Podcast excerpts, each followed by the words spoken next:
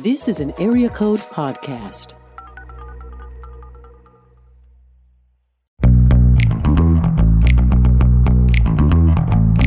You're listening to the Table of Malcontents, where Aaron Armstrong, Dave Schrader, and Barnabas Piper talk about the books they love and a few they really don't to help you be a better reader. Books and podcasts are always best with a great cup of coffee. That's why we've partnered with Lagares Roasters to create the Table of Malcontents blend. And guys, it's delicious. A smooth Brazilian roast that will make your heart happy. Head over to lagaresroasters.com to order a bag or 12 today. Hey, everybody, welcome to today's episode of Table of Malcontents. I am Aaron, and with me again, as always, thankfully, is Dave. That's right. Yet But- another episode we're cheating on Barnabas. That's right. Yeah, he he's too good for us right now with his church job and his church job. his church job. He seems like oddly serious about this. It's kind of He's funny. doing well. This is good for him. It really is. But I'm is. worried for us. I am like You know? he's using like big theology words and stuff like that. Like he's he cares yeah, about things. small groups, discipleship. Well, you know, he is the seems director of small groups at his church. Oh, that's why. Okay. Or discipleship or something like that. He seems Uh, like director of discipleship. That's what he it seems is. like he cares about people. It's amazing. yeah, when did that happen? I don't know, man. That's amazing. he He's grown as a person. Once he left here, so grown uh, as a person, and I'm proud of him for that. his personhood yeah, Yeah. good for him. with yeah with his Good coffee with his coffee. Yeah. Look, you can't go wrong with a good cup of Malcontents blend ah. from Lagares Roasters. Ah. It's delicious. It's way better than gut check. You know this is true. All right. The Happy Rant blend's almost as good, but really, it's Yeah. it's all about us. Don't Yeah. even worry about church curmudgeon though, so it's fine. anyway, Whatever. All right. Dave, we have some special friends here. We do. Um, yet again, we have, if you listen to last episode, um, if you've not, but we have Nick Reinerson. Hi, and sorry about that last episode. No, no, no, no, no. I got a little. I got a little All right. intense. We Uh, had sorry, we forgot to explain the rules on this show. We don't apologize for things. No, we don't. Okay, I rescind my apology. There you go. He's just going to bleep you out at some point randomly. That's your payment. All right. That's your penance. Uh, no, but we talked at a great conversation about Wendell Berry since Nick is a Wendell Berry aficionado. And so do listen to that. And if you're not a Wendell Berry fan, he may help you reconsider to try out a book or two. So there's that. But uh, we also have a new guest as well, James Kennard. Uh, another friend of ours who James also works at Useful Group, is founder of Useful Group. Uh, but James, Nick, Aaron, and I, um, of course, in Barnabas, like we talk books a lot. That's part of why I said James. James does not live in town either. Uh, James lives up in the Chicago area in Aurora. That's right. A St. Louis Cardinal fan living in Chicagoland. So we're here to talk Cardinal baseball, right? Well, you know, We're gonna- every time I hear Aurora, I immediately think of Wayne's- the opening scene of Wayne's World. Wayne's World. and it just makes Wayne's me World. happy Yes. with Mike Myers with his Scarborough, Ontario accent talking about living in Aurora, Illinois. It's the best. Do they like celebrate that movie in Aurora? Not really. I've never heard anybody in Aurora mention that movie. Are you It's the only people I talk outside of Aurora. that all the the- time. it's You're, the, you're in Bloomington. it's the only thing that Aurora is known for. That's right. That's right. City Well, of thanks for Lights. having me. City Yeah. of Lights, right? Is City- it is the City that- of Lights, that's is that on That's like right. the, I don't know, like the stone entrance to Aurora? Oh, there's a church called City of Lights. There's Oh. signage City of Oh, Lights. it's like- like lights. Lights. Lights. City Okay, of that's I think I Lights. said lice. lice. you never know. never know. Is that Detroit? Oh. Oh, oh man. too What's everyone got against Detroit? oh well. Well, James, good to have you on. So yeah, we we've always talked a lot of books, so I think it's been fun. Yeah. what? Uh, no, you're like leaning in like you're going to say something. No, like, I wasn't. I wasn't gonna say anything. Um, no, but uh, so James comes in town every now and then. So that's why I said, dude, sometimes when you, you get in here, we've got to have you in the show because, uh, uh, and we were talking to him beforehand, kind of what some some things we wanted to go through. Um, and James actually had a good idea, and we're going to talk about the books. I thought it was a good idea. You you make it What? sound like that's the first time James has had an, No, a no, no. idea. It's more like- or that you're surprised that James has It's good more ideas. like so. I knew with Nick we were going to talk Wendell Berry, and I just said get your head wrapped around that because I really want to because we haven't like done that, and Barnabas would like hate talking about Wendell Berry for an hour, so that was the opportunity right there. With James is we could talk about a bunch of different things because you do read a lot of different types of books, but it's more when you get about four dudes in a room. You got to make this interesting for everyone. So I don't know. I So- think the hesitation you're picking up there was that Dave, Dave knows that you guys should be the ones leading the conversation topics. The fact that I had the idea Yeah. says something. We're a He's li- bitter. we're- That's we're- really we're what a little is. embarrassed. Uh, but uh, if if a listener, if you have not picked up on the fact that we plan these out about five minutes or less in advance, uh, then Five minutes is when we're really prepared. Yeah, it's Just a- really prepared. It's just a couple of girls gapping together, really. Absolutely. Thanks, Nick. Ah, there you go. So, but the idea, James, would you like to introduce the idea? Sure. Yeah, I was thinking that we it would be fun to talk about and and, and perhaps interesting to listeners to to look at our. Our, our book reading through our seasons of life, you know, what, what books we remember at certain periods, how that shaped us, how that maybe maybe took us from one transition to the next, and uh, and uh, that was that was the essence of the idea. Yeah, I like good. it. I It's like good. it. It's a good All right, so how how early do we want to start? Just when we started reading we books, go like, period. can we go like do like little kid and then like puberty and then like teenage years? I don't want to know. Well, You're- I- you're I feel like there's a lot of exempt from bleeping. puberty. All right, we're just not Um, going there. So, Aaron James and I will cover that. All Should right, we and we're not going to be- call it puberty. We're going to come up with a better. I don't know what are the kids calling it these days. I Um, don't- I don't even know. I Any, don't, I I'm don't too- know. Could we just too do early stuff. Could we do year by year and just be in here for four hours? Oh my gosh! my wow! All right. Well, Guys. we've lost half No. of our listeners No, already. that's right impossible. here. So No. No, we can Eventually, start I have to Junior go high, high school. There you go. Okay, there, there you go. Very nice. All right, fine. All right, That'll so early fun. years. All right, so when you first when you kind of discovered books, and you're like, man, this book book reading is fun. Like Yeah. this is this is something that's kind of captured me. Yeah. Or whatever. So, do you have one in mind to start, James? I remember I remember reading books when I wasn't supposed to in, in my junior high classes, and Uh-huh. uh, specifically chemistry. Well, chemistry is more high school, but science and even even like language arts, as we called it back then, way Yeah. long ago. So you're reading books during class, like Yeah, not well, paying if you prop up the textbook just so, oh, you can sneak in some some better reading. I did that, but with sleeping. So James, that's what that's how that's how you did it in Arkansas. So That- I is that- remember, and, and I think I think why this sticks in my memory is that I had a I don't remember exactly which class, but I remember a rather large textbook, and I was hiding behind it. The Hitchhiker's Guide to the Galaxy, the full volume that had Oh, all of the go. books, right? So yes. pretty conspicuous to actually be know, flipping through that book page by Yep. page while the teacher's teaching. Yep. I like that. So so so as far as I mean a more meaningful point from that, I don't know if I have one, except that that's the most that's like the one of the earliest memories Yeah. I have of like I am enjoying reading and I kind of want to own that, I suppose, right? Yeah. Like and like, uh, Yeah. And that I mean that book. If you've read that book, it's It's great. it's great. It's I it's mean, like again- laugh out loud, which is probably not the best again to be reading in a public school Gener- classroom. generally not a wise, savvy, like not a savvy choice there. Good choice from like an enjoyment standpoint, Right. That's right. but that's right. contextually, That's right. So I mean, I'm, that's about as rebellious as I got in those days. So you know. Such a rebel.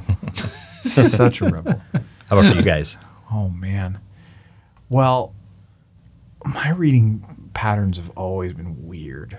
So, I remember like this is going back pre like before, you know, junior high into like grade school. I remember reading um, this really old copy of uh, of some Sherlock Holmes stories that we had in our house, and so I was like eight reading stuff like that, and um, novelizations of Indiana Jones and the Temple of Doom, and like the the full size ones, not the junior novelizations and stuff like that, and um, lots of terrible, trashy media tie-in novels. Um, Yeah, you always shared that. Yeah, it's funny. Like you'd, Yeah. you'd get into Star Trek and then you kind of go into another world with it. Yeah. Aaron, oh my goodness, I've read a Star Trek novel or two in my day. Yeah, they are horrible. They're so badly written. Um, at least they were So- in the 80s. Um, So with a lot of those, Yeah. did the creators just basically just license out writing? I mean, uh, it, pretty much, yeah. Like, um, like Paramount owns the owns the books. They they have a partner publisher that they that they do it with. It's all licensed through Paramount's Media Group, and um, and so they're basically like these are the things you can and can't do, but no, uh, but just be aware none of what you do counts, and and and that's about it. So you can't kill off a major. You can't kill off a major character. You can't Uh, you can't do anything like that um, unless it's some kind of time travel story, and and there's a reset button built in anyway. So so yeah, The search for Spock that just didn't go well, did it? the, The, the third movie was that was the third movie. That was that was a solid movie. you like that one? That was I good. kind of remember. It remember. was It fun. Yeah. See, I haven't It read was any fun. It was books. not as good as Wrath of Khan, but that's okay.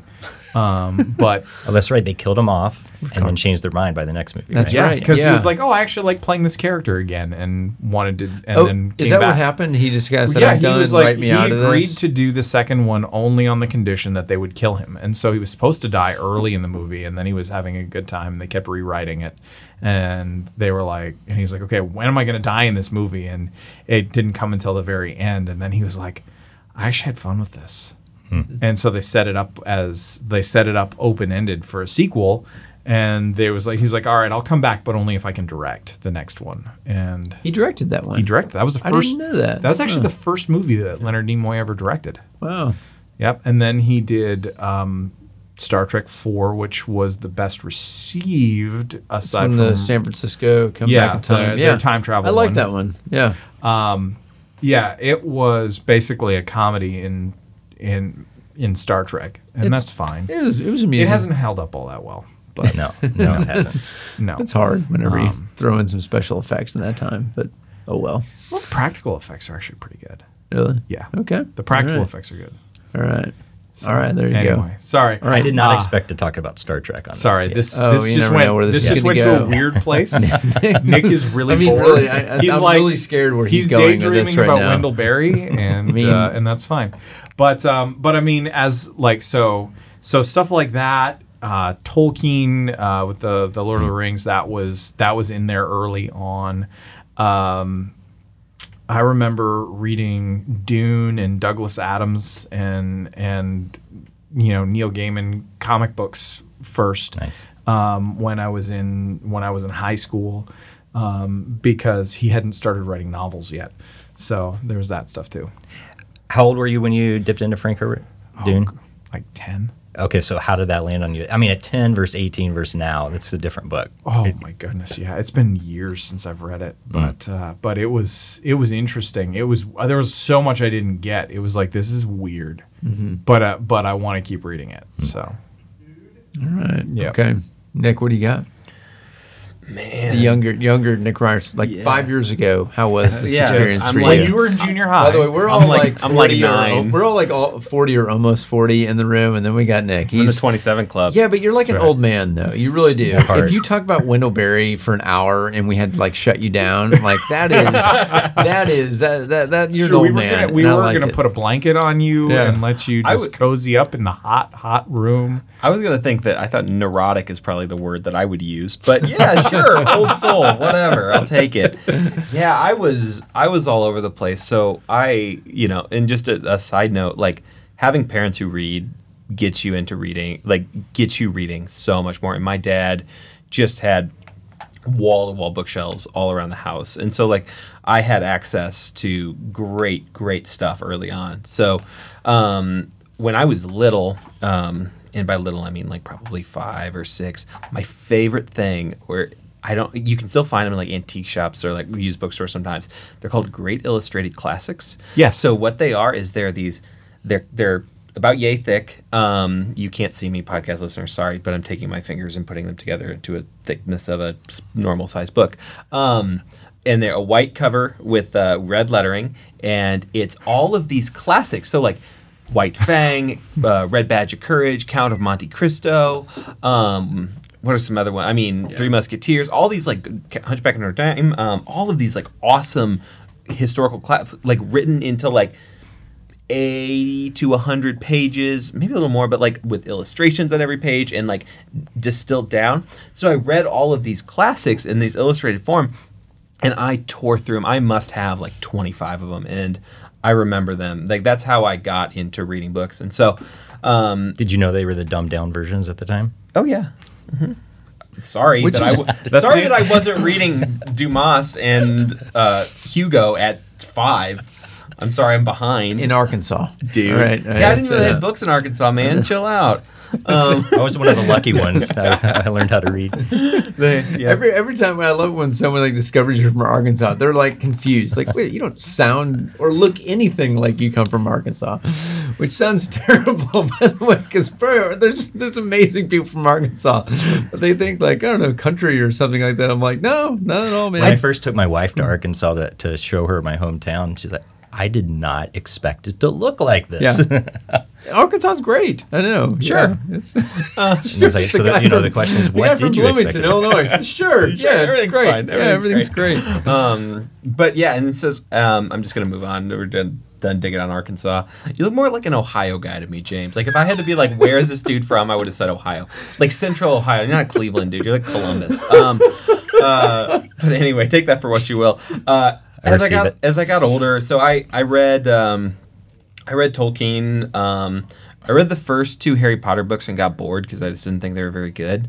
Um, but I was also a Have, kid. have you revisited them? Really? Nope. Do you want to? No, not really. At some point, maybe. There's a lot of good books to read that I haven't read. no, I know. I'm not. Yeah, I'm just yeah, I mean, it. I honestly like. I don't read a ton of fantasy. I don't read a ton of sci-fi. Yeah. Um. I I respect. I I'm interested to like find the gems, and occasionally I read something. But so what I really got into coming of age, junior high, when everybody's really moody. So um, I was really into film as well.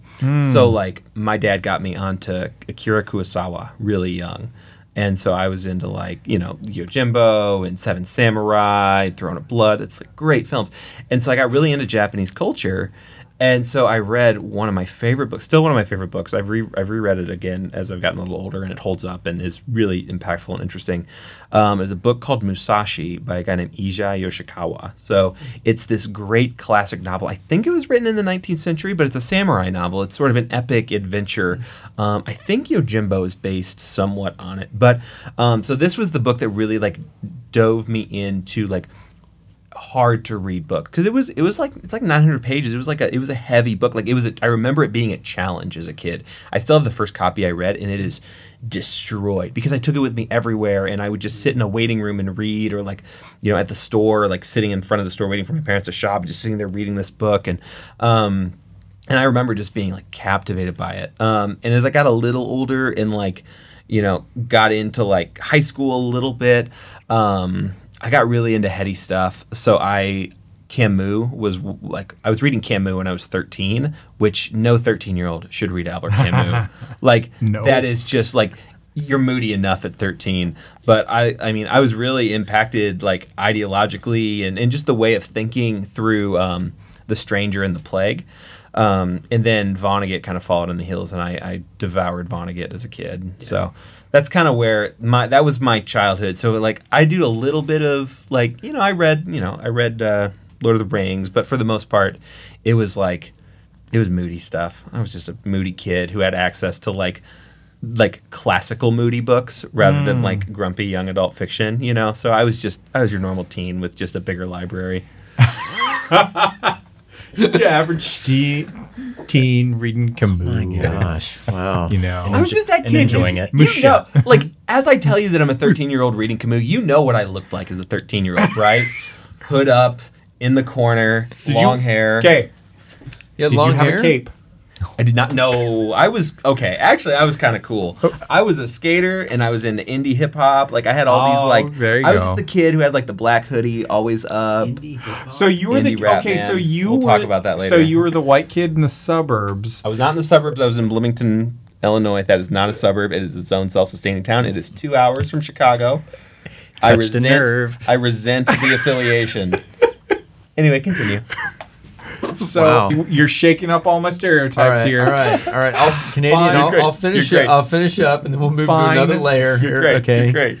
Uh, I, I, I, I've shared uh, before in the podcast. I was not a big reader growing up, but I did love a few types of books, and they're always Adventures of Tom Sawyer. Um, you mentioned Red Badge of Courage, which kind of hit me too. Uh, Across Five Aprils, another Civil War book that follows kind of a kid growing up, and they're all like coming of age stories. I think that's what I think that was a theme. It's something a kid or a boy to become a man that I could identify with, and I think I was. My mom just kept throwing books at me. She was great. Um, Yeah. She knew I liked war stuff, so she's like, "All right, go," you know.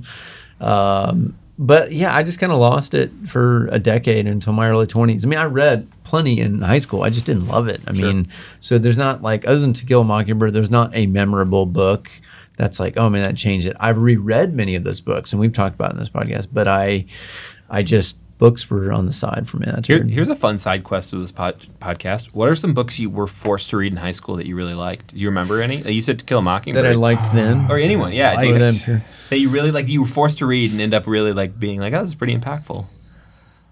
I mean, Gatsby. Gatsby. I didn't expect to Oh, like it, I and I did a lot.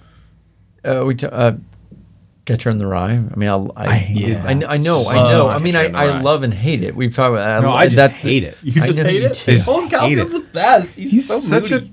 a okay, a little, but that's what makes him so endearing. Uh, no, yeah, I mean, but but that's a unique one where I read it again and I hate him.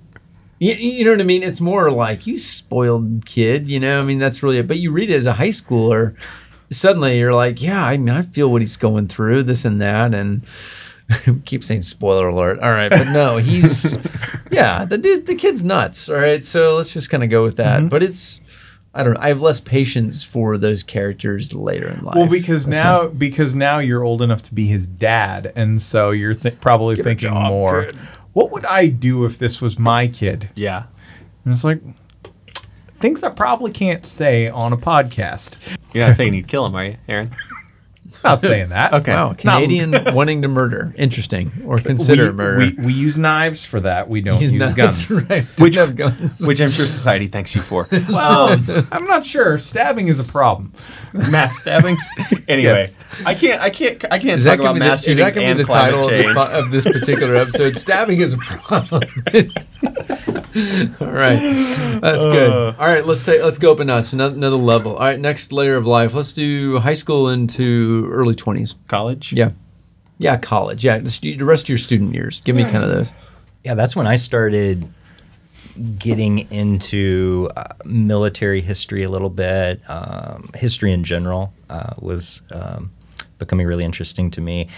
Actually, I mean, it makes me think. You know, not to go too, not to not to take a hard turn back to Star Trek, but something that was interesting about. Oh, all Oh, Dave, seriously, No. no. This, I, I, this, Dave, I think you will appreciate this point. I don't know if I'll make it well, but I think part of in, in retrospect, I think there was something about the leadership and like the organizational nature of, of you know Jean-Luc Picard and how that stuff was playing out that was really interesting to me and like how do you and then as I started getting into military history how do you rally people on a on a hard complex mission and and and uh, so those were and part of that was like right out of co- right out of high school. I went to the Coast Guard Academy, and some of the things they were assigning us to read were uh, in that genre. But I was really loving it. Mm-hmm. You reading Star Trek at the Coast Guard Starship Academy? Troopers. No, no, no, no, no. I'm merging. Yeah. I'm merging junior Yeah. high. Yeah. I haven't read a Star Trek book since junior high. Let me be clear.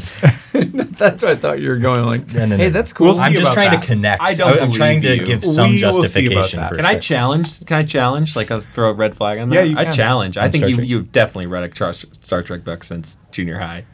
No. How do no, I he prove switched to that? Star Wars after. Okay, that's fair. I'm just surprised. I think I think you should go back to it. But anyway, uh, I should go back to Star Trek. yeah, man. We'll help you out. Yeah. so that's what I that's what I would say. I mean, it was then it was in the in my in my I guess my mid twenties when uh, there was also starting to be my th- heavy theology period and reading a lot of Christian living. Um, During Wheaton and post Wheaton. correct. Yeah. That's right. That's Yeah. right. And uh, it was just becoming a voracious reader, whereas before it was a little bit inconsistent. Right, you're doing sports in high school, and then but then as you start to move, as I started to move from um, you know through my years at Wheaton into okay, now I have like I, I usually use the word, but more ownership over my reading diet. I, I- that next sort of stretch was a lot of theology, uh, some philosophy, but more um, more of that. Whereas now I'd say oh, I won't. Well, I'll save that for later. Okay. There you go. All right. I gotta I gotta pivot back to a, a high school, uh, uh, actually a late high school, early college s- reading habits. There tended to be a lot of um, trying to find um, weird stuff to impress girls with. And just so you know, so like, What, like, Did how that would you do this? How, like, yeah. like thinking like think like Eastern philosophy kind of things. Um, you know, like you- Siddhartha by Hermann Hesse and, Oh, and, yeah. and all that kind of crap. what do you like And, quoting uh, it in I everyday just language? no, I just see Aaron like sitting in like a college campus with his feet up, like on a like sitting very like posed, reading Siddhartha with one hand, like nodding. you can clearly see the book cover. and- Yeah. and Oh yeah, whatnot. yeah, You're not- absolutely. You're not far off. Mm, Okay. He just he's he's like kind of got that like like low mona. Mm. The Ugh. spectacles are Yeah, on, the spectacles on, but like low a little bit. Maybe he's wearing sunglasses. Mm. Yeah, Wow. uh huh. I Kind of think like your I see coffee this. conversation a few episodes ago. I see this. Kind of like that. Aaron. But, yeah. But did it work? yeah. Here's Oh. the thing. I mean, and you're this is the advice. so- Well, I am married, but it was not because of uh, of, of those attempts. Those those attempts do not work. Um, so let that be a lesson to you, young men who may be listening to this show, as opposed to all the middle aged men who are listening to this show. Might work if you're middle aged, non-married. Just saying. I don't know. Maybe. I've never been middle aged, non-married. So There you go. Nor have I. But doesn't work. Just makes you look like a pretentious windbag. been Okay. there. All Been right. there. I read uh, uh, Surprised by Joy in college, and that was kind of my. I mean, even though I'd read Christian books, became a Christian when I was 15, but you know, it's suddenly you're like, wow, okay. I mean, that's a memoir, right? I mean, uh, from C.S. Lewis about him, his, his conversion, more or less, and uh, it's a it's a great book. It's not too long, um, but yeah, kind of ignited something to me. I started reading a lot more just Christian books in general. I'm not necessarily like theology, but just Yeah. I just was curious uh, about different writers out there. So Yeah. I was I was a later bloomer. There you go. That's fine. it happened. Not in that way. Aaron, James, Nick. the face they just gave me was just perfect. So we can capture that one. All right. so wow. glad this is an audio medium. yeah, we're We'll throw a photo on the website. yeah. oh, Yeah. All right. Let's see. So late high school into college. That was my that was my Christian Christian book period too. Ah. Like that was when. So I, I became a Christian in high school, and so that was my like. Um, I I won't even say some of the you know some of the stuff of you know just cheesy main mainline mainstream Christian stuff, but I mean that's how you know that was really formative to me at the time. Um, had never like I didn't realize that was a thing until late high school. So I read a lot of that, and I started getting into theology. Um, really kind of really dug historical theology um, and church history. So I read, um, you know, um, what's his name, Jaroslav Pelikan's um, volumes on church um, history of theology. Um, Justo Gonzalez's uh, church histories were both really big for me. I liked the context. Um, you know, I, like the, the Christian Living books were fine, um, but they were always like I was always like okay, but like how you're saying these things that are just obvious didactics and polarizing and I'm like okay but where does that sit in the situate within itself within history so like I just really gravitated towards the big picture Yeah. stuff so um yeah that was kind of that was my like that was kind of the stuff I was reading at the time I, I didn't I don't remember a ton of fiction that I read in college and I'm like this is really great so I really it was a lot of a lot of theology a lot of Yeah. history Were people Yeah. recommending books uh, to you, or were you just finding your way? Uh, me? Uh, It was it was it was a little bit of both. I had some people who were like, "Oh, you should read this." So I do remember like my at the time, like I was I was a I was a rabid little Calvinist, and um, I'll be bleeping that word. There. yeah, you can go ahead and bleep that word. Um, we, we had was- Jeff it was- Medders on and you about his book, and It was they 20 bleeped it out. It was 2010. It's awesome. it was 2010. Everybody was a Calvinist. It was a weird time. Um, but uh, Just trying new things. We're all trying new things. experimenting. It's like it was like the evangelical version of the acid test, man. Wheaton was Haight-Ashbury, you know, like it was weird. But uh yeah, and that's I mean, so Crossway reading Crossway books and, and B and H books were like that was my jam, man. I was that was There's gonna be so much, so much bleeping in this right here. All right, it's good. but but yeah, and, and so it was like I mean, I very much like gravitated towards the scene, and so like in that in the scene, both online and in person, like you just people read the same books, they talk about the same stuff, and so like Sure do. um, yeah, you, so, I mean, you know what's up, and so like it was very much. There were a couple years It was really it was until I got married when I was in uh, senior in college, and uh, that was kind of a, a literary turning point for me. Mm-hmm. And so when I think of my literary world, like it was like before I got married, like high school to before I got married, I read. That's what I read a ton of. Yeah. When was when was the turn to so circa was it 2014 when we first worked together? 2014, yeah.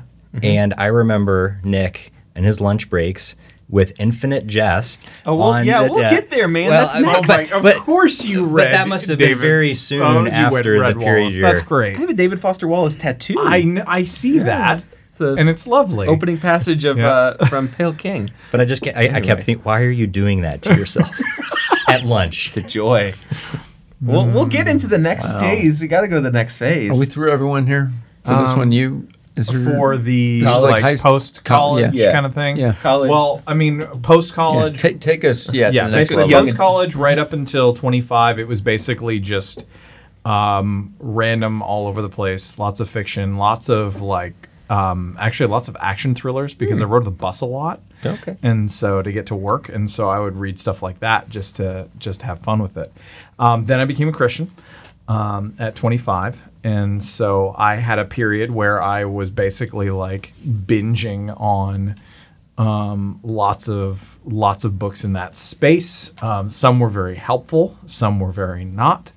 Um, there were interesting patterns of of reading that I saw happen that where um, I couldn't tell you why I was reading these books because it didn't make sense for me to be reading them. Really, like I had a season um, in around 2008 where I spent like six months reading books on suffering, um, and then Brutal. yeah. And I was like, why am I even reading these books? And it's like I just felt like I had to develop some kind of theology of of suffering. And then my wife almost died during mid- miscarriage in 2009. So um, so I was like, oh, this is why. Okay. um, and so so listeners just never let it be said that there's not reasons for you to be reading what you're reading when you're reading it. Um, just make sure you're reading good and helpful things and not trash. so, um, which is well defined in past episodes. yes, we, go. we've we've Yeah. explained all Yeah. of this. So go back and listen 50 episodes or so. It's fine. Um, I'm just assuming if you've made it this far, you've listened to all the other episodes. oh, absolutely. I would, I Yeah, would hope so. At this point, you're committed. Um, you're in it. Yeah, at least I'm the only person who's listened to every episode. So, but I haven't. I don't have a choice. I edit the thing. So, I, I can't remember what we say sometimes. I got to go back before we start like posting about it. And I'm like, oh, okay, yeah, we did talk about that. yeah, I go know. through and I'm like, oh, that's gonna get us fired. Yeah. and uh, Podcasts are scary, man. You put a mic in front of me and it's going to like a Dionysian Yes. trance and it starts saying stuff and you can't get Yeah. you can't even just stop. And it's like I'd be more reserved if there wasn't a microphone in front of me. This is bad. yeah. And all your friends are gonna think I'm crazy. I like it. I like it's it. all This is yeah, fun. listeners. It's all about context, and you know we uh, uh, we're not like intentionally setting out to say one thing or another. It just kind of comes out in conversation. Yeah. So next time right. you like get like outraged by a celebrity, just realize that they have a microphone in their face and weird things come out of your brain when there's a microphone It's in front of true. your face. It's true. Give them some grace, guys. Yeah, Okay. All right. Hmm, that's good advice. Yeah, Yeah. Wow. Nick, that was poignant. We're going to quote you on that one. Yeah, may even absolutely. consider the title of this. Yeah. It could be it. Okay. All right. That's good. Yeah, weird things come out of your mouth when All right. when a micro, when a microphone is in front of you. All right. So we're getting through 20. Well, now we're, we're adults now. We're adulting, which your, So your life have- ends so right am I now. gonna have to leave So after as a we good get through? Canadian, Let, let, yeah. In, just as a Oh, remember, one more. as a good Canadian, I am immediate. As soon as you say we're adults now, I'm immediately thinking of the "Pursuit of Happiness" song from the early 1980s. So Nobody knows what um, you're talking about. James knows. no. I'm just gonna leave you hanging though. Oh. No. You have to post that one. Yeah, I'll throw it in there. It's it's fantastic. Okay. All right. Yep, All right. We So gotta we're adulting now. We're, We're- we're adulting adulting now. We're We're reading We're and adulting. And that's We're right. grown-ups. We're in, we, Parents. Yeah. Hey, have we had children yet? No. Yep. Oh well. We've had children have. now. Oh, Yep. no.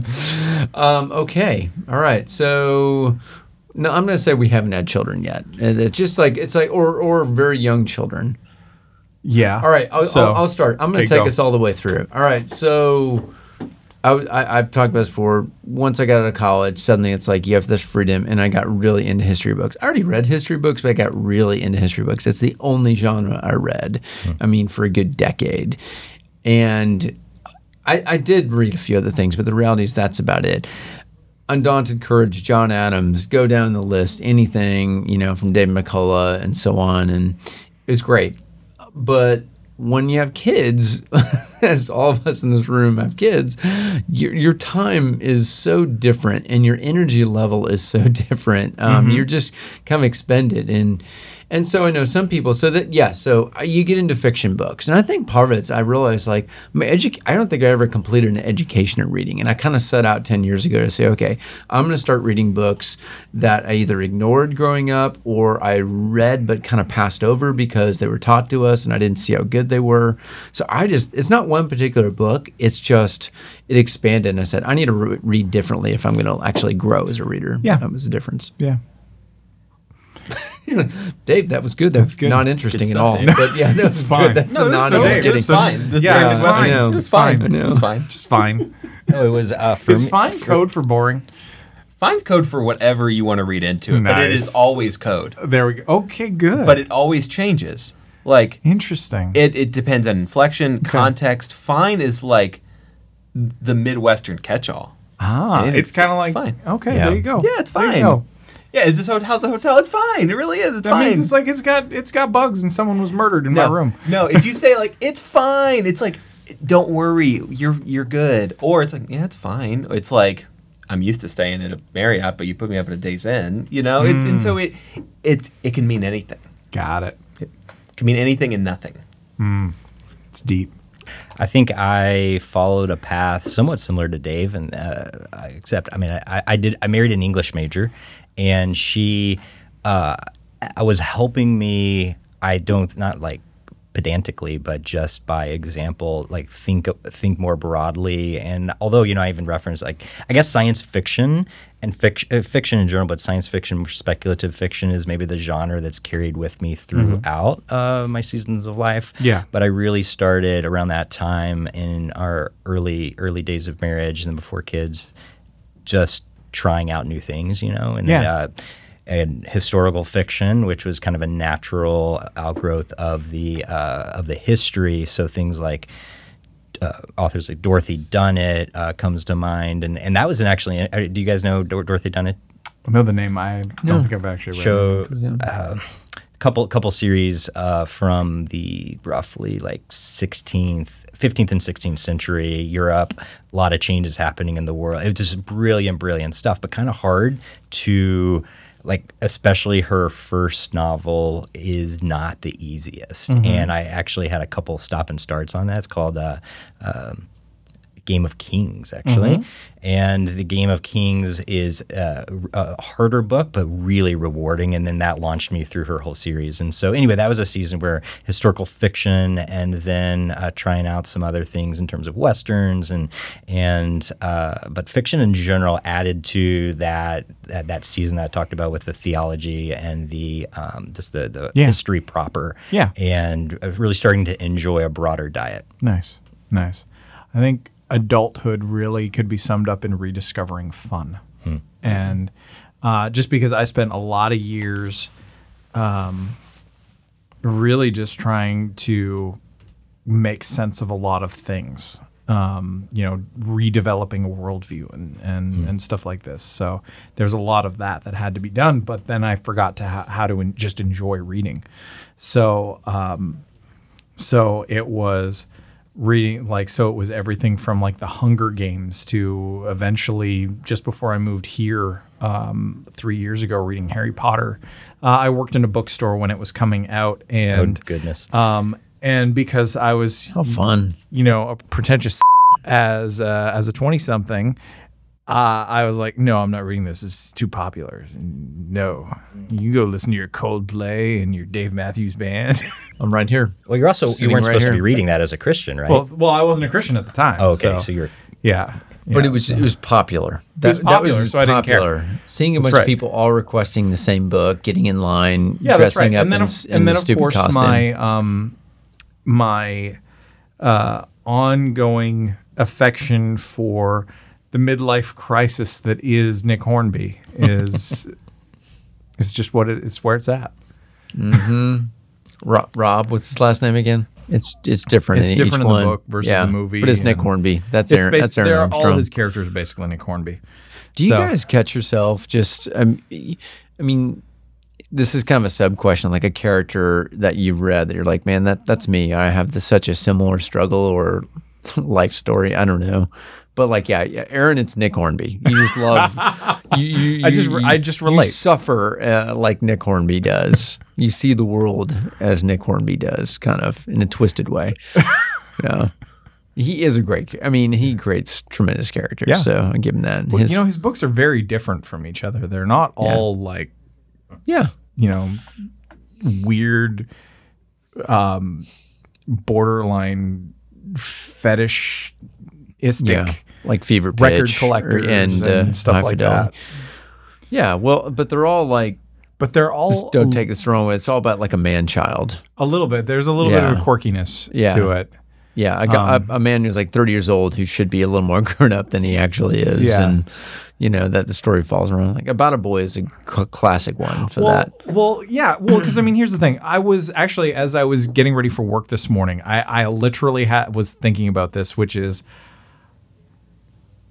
I'm 40 now. I don't know why. yes. You Why are? is it that no one? I was thinking about my dad when he was when he was 40, and for some reason, and I was like, y- you feel like I felt like when I was in my teens and my 20s, like in my early 20s, that I would n- I would know that there was this moment when I was going to be a grown up, and I would feel like I'm an adult. Yeah, And I'm 40, and I still don't feel like I'm an adult. What mm-hmm. the heck? And mm-hmm. so this is the existential crisis that I am going through in my midlife crisis mm-hmm. is why how is it that we have not realized that there is no like there's nothing in your in your in your brain that that switches that just says hey i'm an adult now aside from i have a job and responsibilities and kids um, but you still f- kind of feel like the same jacked up mess that you did when you were 25 yeah, so that's why Nick Hornby resonates with me so much, is because everyone is a hot mess in his books. right. Um, so and it's like, and I feel like that most of the time. So it's like, okay, there we go. no one wants to read about perfect characters. That's right. This is No. therapy I know. time for Aaron right That's now. what I love So about thank yeah, you good guys. characters. Yeah. Good stuff. That's right. All right, All right. you know, Nick, we don't want to. We don't want to leave you. No. out. Oh man, I've been thinking. I'm like, Does I Wendell just Berry realized- count as yours? uh, no, dude, we're not even there yet. Um, I just, You're listening to the Table of Malcontents, where Aaron Armstrong, Dave Schrader, and Barnabas Piper talk about the books they love and a few they really don't to help you be a better reader. Books and podcasts are always best with a great cup of coffee. That's why we've partnered with Lagaris Roasters to create the Table of Malcontents blend. And guys, it's delicious. A smooth Brazilian roast that will make your heart happy. Head over to lagarisroasters.com to order a bag or 12 today. Hey, everybody, welcome to today's episode of Table of Malcontents. I am Aaron, and with me again, as always, thankfully, is Dave. That's right. Yet But- another episode we're cheating on Barnabas. That's right. Yeah, he he's too good for us right now with his church job and his church job. his church job. He seems like oddly serious about this. It's kind of He's funny. He's doing well. This is good for him. It really is. But I'm worried for us. I am like You know? he's using like big theology words and stuff like that. Like he's he cares yeah, about things. small groups, discipleship. Well, you know, he is the seems director of small groups at his church. Oh, that's why. Okay. Or discipleship or something like that.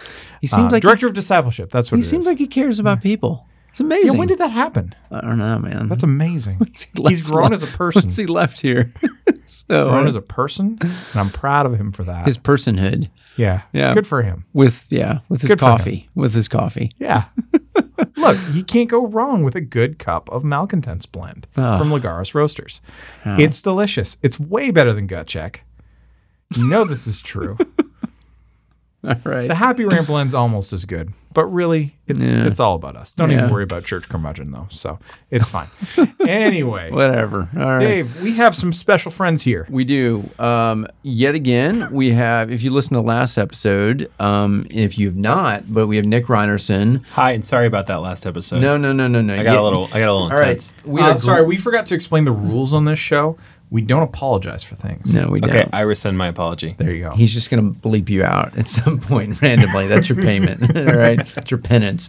Uh, no, but we talked at a great conversation about Wendell Berry since Nick is a Wendell Berry aficionado. And so do listen to that. And if you're not a Wendell Berry fan, he may help you reconsider to try out a book or two. So there's that. But uh, we also have a new guest as well, James Kennard. Uh, another friend of ours who James also works at Useful Group, is founder of Useful Group. Uh, but James, Nick, Aaron, and I, um, of course, in Barnabas, like we talk books a lot. That's part of why I said James. James does not live in town either. Uh, James lives up in the Chicago area, and Aurora. That's right. Or- A St. Louis Cardinal fan living in Chicagoland. So we're here to talk Cardinal baseball, right? Well, you know, We're gonna- every time I hear Aurora, I immediately think of Wayne's- the opening scene of Wayne's World. Wayne's World. and it just makes Wayne's me World. happy Yes. with Mike Myers with his Scarborough, Ontario accent talking about living in Aurora, Illinois. It's the best. Do they like celebrate that movie in Aurora? Not really. I've never heard anybody in Aurora mention that movie. Are you It's the only people I talk outside about of Aurora. that all the time. It's You're, the- you're in Bloomington. It's the only thing that Aurora is known for. That's right. Yep. That's right. City Well, of thanks for Lights. having me. City Yeah. of Lights, right? Is City- it is the is City of is Lights, That, that's is that on that's like right. the, I don't know, like the stone entrance to Aurora? Oh, there's a church called City of Lights. There's Oh. signage City of Oh, Lights. you like City- lights. Lights. Lights. City Okay, of Lights. good. I think I said lice. I think I said lice. you never know. Uh, never know. Is that Detroit? Oh. Oh, oh man. too What's soon. everyone got against Detroit? oh well. Well, James, good to have you on. So yeah, we we've always talked a lot of books, so I think it's been fun. Yeah. what? Uh, no, you're like leaning in like you're going to say something. No, I'm like, wasn't. I wasn't gonna say anything. Um, no, but uh, so uh, James comes in town every now and then. So that's why I said, dude, sometimes when you, you get in here, we've got to have you in the show because, uh, uh, and we were talking to him beforehand, kind of what some some things we wanted to go through. Um, and James actually had a good idea, and we're going to talk about the books. I thought it was a good idea. You you make it What? sound like that's the first time James has had an, a, No, a no, no. idea. It's more like- or that you're surprised that James has It's good more like so. I knew with Nick we were going to talk Wendell Berry, and I just said get your head wrapped around that because I really want to because we haven't like done that, and Barnabas would like hate talking about Wendell Berry for an hour. So that was the opportunity right there. With James is we could talk about a bunch of different things because you do read a lot of different types of books, but it's more when you get about four dudes in a room, you got to make this interesting for everyone. So I don't know. I So- think the hesitation you were picking up there was that Dave, Dave knows that you guys should be the ones leading the conversation topics. The fact that I had the idea Yeah. says something. we're a He's little- bitter. we're- That's we're- really we're what a little is. embarrassed. Uh, but uh, if if a listener, if you have not picked up on the fact that we plan these out about five minutes or less in advance, uh, then Five minutes is when we're really prepared. Yeah, it's Just a- really prepared. It's just a couple of girls gapping together, really. Absolutely. Thanks, Nick. Uh, there you go. So, but the idea, James, would you like to introduce the idea? Sure. Yeah, I was thinking that we it would be fun to talk about and and and perhaps interesting to listeners to to look at our. Our, our book reading through our seasons of life, you know, what, what books we remember at certain periods, how that shaped us, how that maybe maybe took us from one transition to the next, and uh, and uh, that was that was the essence of the idea. Yeah, I like good. it. I It's like good. it. It's a good All right, topic. so how how early do we want to start? Just when we started reading books. Can we books, like, period. can we go like do like little kid and then like puberty and then like teenage years? I don't want to know. Well, You're- I- you're I feel like there's a lot of bleeping. puberty. All right, we're just not Um, going to there. So,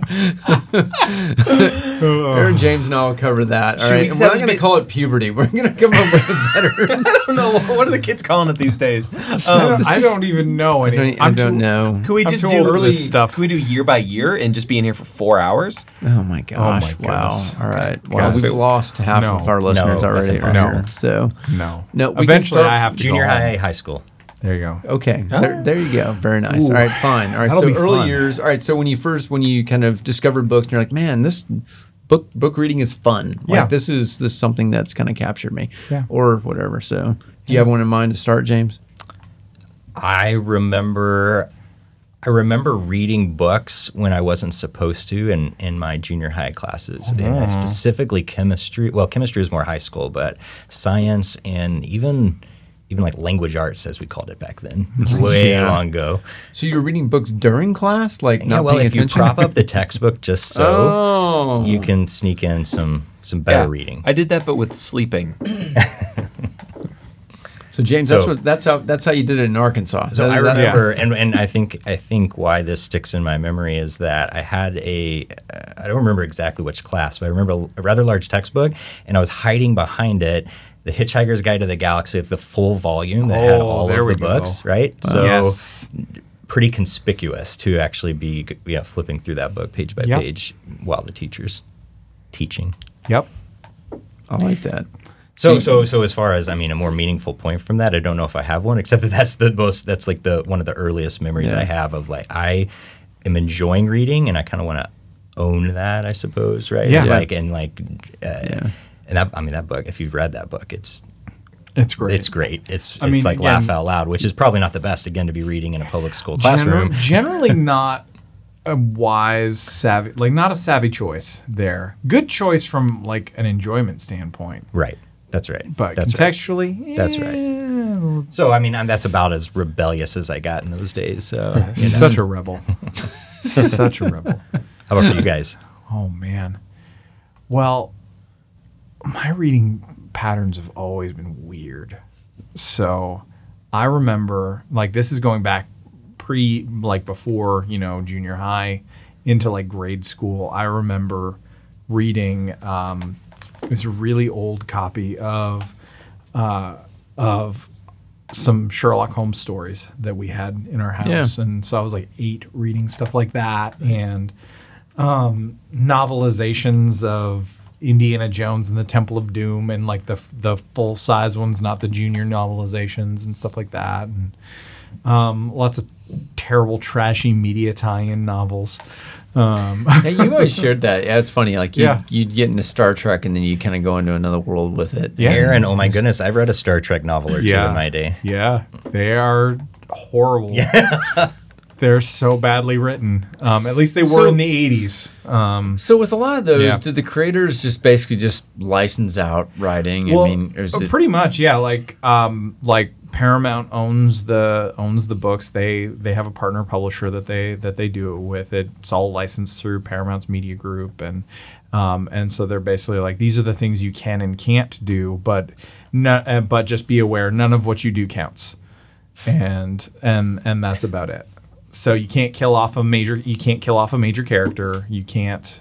Uh, you can't do anything like that um, unless it's some kind of time travel story, and and there's a reset button built in anyway. So so yeah, the search for Spock that just didn't go well, did it? the, The, the third movie was that was the third movie. That was that was a solid movie. you like that one? That was good. I good. kind of It remember. was It fun. Yeah. See, I haven't It read was any fun. It was books. not as good as Wrath of Khan, but that's okay. Um, but Oh, that's right. They killed him off and then changed their mind by the next movie. That's right? yeah, right, because he was like, "Oh, I actually like playing this character again," and wanted to, and Oh, then is that back. what happened? He just kind of said, yeah, "I'm he done. was like write me he out of agreed to do the second one only on the condition that they would kill him, and so he was supposed to die early in the movie, and then he was having a good time. and They kept rewriting it, and they were like, and he's like, okay, when am I going to die in this movie? And it didn't come until the very end, and then he was like, I actually had fun with this, and so they set it up as they set it up open ended for a sequel. And they was like, he's like, all right, I'll come back, but only if I can direct the next one. And he directed that one. he directed. That was the first I didn't know that. That was actually Huh. the first movie that Leonard Nimoy ever directed. Wow. Yep. And then he did um, Star Trek Four, which was the best received aside From from, the San Francisco come Yeah, back in time. the- yeah, their time travel I like one. that one. Yeah. yeah. It was basically a comedy in in in Star Trek, and It's- that's fine. It was. It was amusing. It hasn't held up all that well, but No, no, it hasn't. no. It's hard whenever Um, you throw in some special effects in that time, but oh well. Well, the practical effects are actually pretty good. Really? Yeah. Okay. The practical All right. effects are good. All right. All right, there you go. anyway, sorry. I did not Uh, expect to talk about Star Trek on Sorry, this. this Oh, this you just never went know where this this is just gonna went to a weird place. Nick is really I mean, bored. really, I- I- he's I'm like really scared where he's he's going with this right about now. Wendell Berry, and mean- uh, and that's fine. But um, but I mean, as like so so stuff like that. Uh, Tolkien uh, with the the Lord of the Rings that was that was in there early on. Um, I remember reading Dune and Douglas Adams and and you know Neil Gaiman comic books first Nice. um, when I was in when I was in high school um, because he hadn't started writing novels yet. So there was that stuff too. How old were you when you dipped into Frank Herbert? Dune. Like ten. Okay, so how did that land on you? I mean, at 10 verse 18 verse now, that's a different book. Oh my goodness, yeah, it's been years since I've read it, but uh, but it was it was interesting. It was uh, there was so much I didn't get. It was like this is weird, but uh, but I want to keep reading it. So All right. Yeah. Okay. Nick, what do you got? Man. The younger, younger Nick Ryers, like Yeah. five years ago. How was this Yeah, experience I'm for like- you? when you were in junior high, By the way, we're I'm all like- like, I'm like 40 or- we're all like all forty or almost forty in the room, and then we got Nick. I'm in the 27 club. yeah, but you're like an right. old man though. You really do. Heart. If you talk about Wendell Berry for an hour and we had to like shut you down, like that is that is that that that you're Sure, an we old were man. gonna, we were like gonna it. put a blanket on you Yeah. and let you just would- cozy up in the hot hot room. I was gonna think that I thought neurotic is probably the word that I would use, but yeah, sure, old soul, whatever, I'll take it. Yeah, I was I was all over the place. So I, you know, and just a, a side note, like having parents who read gets you into reading, like gets you reading so much more. And my dad just had wall to wall bookshelves all around the house. And so like I had access to great, great stuff early on. So um, when I was little, um, and by little I mean like probably five or six, my favorite thing where I don't you can still find them in like antique shops or like used bookstores sometimes. They're called Great Illustrated Classics. Yes. So what they are is they're these they're they're about yay thick. Um, you can't see me, podcast listeners. Sorry, but I'm taking my fingers and putting them together into a thickness of a normal size book. Um, and they're a white cover with uh, red lettering, and it's all of these classics. So like White Fang, uh, Red Badge of Courage, Count of Monte Cristo. Um, what are some other ones? I mean, Three Musketeers. All these like Hunchback of Notre Dame. Um, all of these like awesome historical class, like written into like 80 to 100 pages, maybe a little more, but like with illustrations on every page and like distilled down. So I read all of these classics in these illustrated form and I tore through them. I must have like 25 of them and I remember them. Like that's how I got into reading books. And so, um, Did you know they were the dumbed down versions at the time? oh yeah. Mhm. Sorry Which that I is- That's sorry the- that I wasn't reading Dumas and uh, Hugo at five. I'm sorry, I'm behind. in Arkansas, dude. All right, all yeah, I didn't so know they had books in Arkansas, man. Chill out. Um, I was one of the lucky ones. I, I learned how to read. they, yeah. Every every time I love when someone like discovers you're from Arkansas, they're like confused. Like, wait, you don't sound or look anything like you come from Arkansas, which sounds terrible by the way, because there's there's amazing people from Arkansas, but they think like I don't know country or something like that. I'm like, no, not at all, man. When I first took my wife to Arkansas to, to show her my hometown, she's like, I did not expect it to look like this. Yeah. Arkansas's great. I know. Sure. Yeah, it's, And I like, so the, you know, the question is, what from did you expect? Bloomington, it Illinois. Sure. Yeah, it's everything's great. fine. Yeah, Everything's everything's great. Um, but yeah, and it says, um, I'm just gonna move on. We're done, done digging on Arkansas. You look more like an Ohio guy to me, James. Like if I had to be like, where is this dude from? I would have said Ohio, like Central Ohio. You're not a Cleveland dude. You're like Columbus. Um, uh, but anyway, take that for what you will. Uh, I as I got it. as I got older, so I I read um, I read Tolkien. Um, I read the first two Harry Potter books and got bored because I just didn't think they were very good. Um, but I was also a Have, kid. have you revisited them? Really? Nope. Do you want to? No, not really. At some point, maybe. There's a lot of good books to read that I Yeah, haven't no. I know. I'm not. Yeah, I just yeah, I mean, it. I honestly like. I don't read a ton of fantasy. I don't read a ton of sci-fi. Yeah. Um. I I respect. I I'm interested to like find the gems, and occasionally I read something. But so what I really got into coming of age, junior high, when everybody's really moody. So um, I was really into film as well. So like my dad got me onto Akira Kurosawa really young. And so I was into like, you know, Yojimbo and Seven Samurai, Throne of Blood. It's like great films. And so I got really into Japanese culture. And so I read one of my favorite books, still one of my favorite books. I've, re- I've reread it again as I've gotten a little older, and it holds up and is really impactful and interesting. Um, it's a book called Musashi by a guy named Eiji Yoshikawa. So it's this great classic novel. I think it was written in the 19th century, but it's a samurai novel. It's sort of an epic adventure. Um, I think Yojimbo is based somewhat on it. But um, so this was the book that really like dove me into like hard to read book because it was it was like it's like 900 pages. It was like a it was a heavy book. Like it was a, I remember it being a challenge as a kid. I still have the first copy I read and it is destroyed because I took it with me everywhere and I would just sit in a waiting room and read or like you know at the store like sitting in front of the store waiting for my parents to shop just sitting there reading this book. And um and I remember just being like captivated by it. Um and as I got a little older and like you know got into like high school a little bit um I got really into heady stuff. So I Camus was like I was reading Camus when I was 13, which no 13 year old should read Albert Camus. like No. that is just like you're moody enough at 13 but i i mean i was really impacted like ideologically and, and just the way of thinking through um, the stranger and the plague um, and then vonnegut kind of followed in the heels and i, I devoured vonnegut as a kid so that's kind of where my that was my childhood so like i do a little bit of like you know i read you know i read uh, lord of the rings but for the most part it was like it was moody stuff i was just a moody kid who had access to like like classical moody books rather than like grumpy young adult fiction, you know. So I was just I was your normal teen with just a bigger library.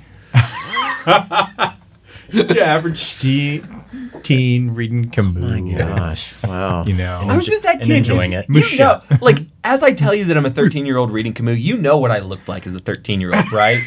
Hood up, in the corner, long hair. Okay, You had did long you have hair? a cape?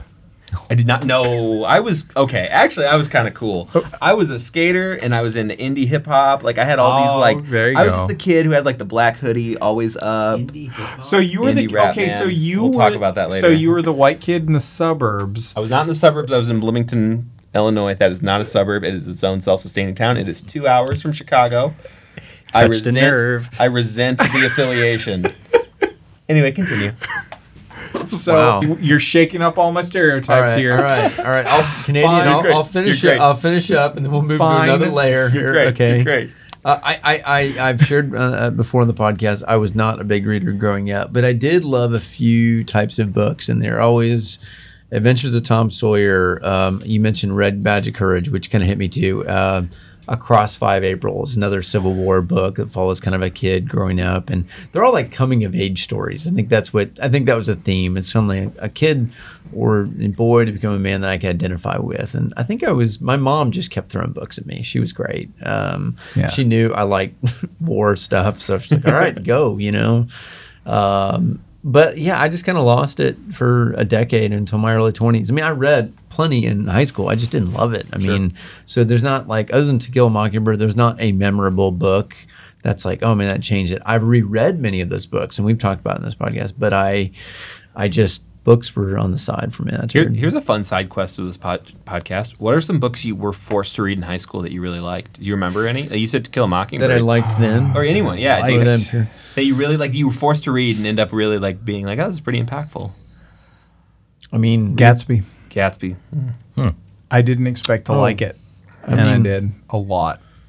Uh, we t- uh, Catcher in the Rye. I mean, I, I, I hated I, that I know, I know. I mean, I, I love and hate it. We've talked about. No, I just hate it. You just hate it. do. Colin hate the best. He's, He's so such moody.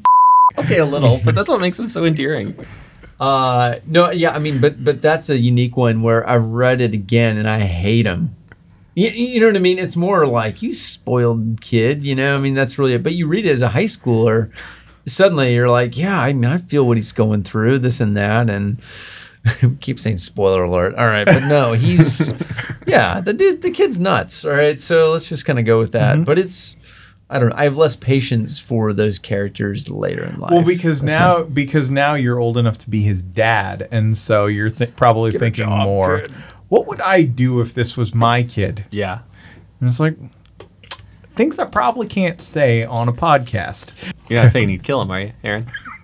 Not saying that. Okay. Wow, Canadian wanting to murder. Interesting. Or consider we, murder. We, we use knives for that. We don't Use use knives, guns. right. Which- Don't have guns. which I'm sure society thanks you for. Well, I'm not sure. Stabbing is a problem.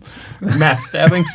Anyway, Yes. I can't. I can't. I can't Is talk that gonna about be mass the, is that shootings be and the climate title of this, change. of this particular episode? Stabbing is a problem. All right, that's good. All right, let's take let's go up a notch, another, another level. All right, next layer of life. Let's do high school into early twenties. College. Yeah, yeah, college. Yeah, just the rest of your student years. Give me kind of those. Yeah, that's when I started getting into uh, military history a little bit. Um, history in general uh, was um, becoming really interesting to me. Actually, I mean, it makes me think. You know, not to go to, not to not to take a hard turn back to Star Trek, but something that was interesting about. Oh, all Oh, Dave, seriously, no, this, I, I, this, Dave. I think you will appreciate this point. I don't know if I'll make it well, but I think part of in, in retrospect, I think there was something about the leadership and like the organizational nature of, of you know Jean-Luc Picard and how that stuff was playing out that was really interesting to me. And like how do you and then as I started getting into military history how do you rally people on a on a hard complex mission? And and and uh, so those were and part of that was like right out of co- right out of high school I went to the Coast Guard Academy and some of the things they were assigning us to read were uh, in that genre but I was really loving it Mm-hmm. You're reading Star Trek at the Coast Guard Starship Academy. Troopers. no, no, no, no, Starship no. I'm Troopers? merging. Yeah. I'm merging junior Yeah. high. Yeah. I haven't read Yes. a Star Trek book since junior high. Let me be clear. that's what I thought you were going. Like, no, no, no. hey, that's cool. We'll I'm just trying that. to connect. I don't I'm trying to you. give some will see about justification for. Can I challenge? Can I challenge? Like, I'll throw a red flag on that. Yeah, you I can. challenge. I think you you've definitely read a Star, Star Trek book since junior high. No. How do no, I he prove that? Star Wars after. Okay, that's fair. I'm just surprised. I think I think you should go back to it. But anyway, uh, I should go back to Star Trek. yeah, man. We'll help you out. Yeah. so that's what I that's what I would say. I mean, it was then it was in the in my in my I guess my mid twenties when uh, that was also starting to be my th- heavy theology period and reading a lot of Christian living. Um, During Wheaton and post Wheaton. Correct. Yeah. That's right. That's Yeah. right. And uh, it was just becoming a voracious reader, whereas before it was a little bit inconsistent. Right, you're doing sports in high school, and then but then as you start to move, as I started to move from um, you know through my years at Wheaton into okay, now I have like I, I usually use the word, but more ownership over my reading diet. I, I- that next sort of stretch was a lot of theology, uh, some philosophy, but more um, more of that. Whereas now I'd say oh, I won't. Well, I'll save that for later. Okay. There you go. All right.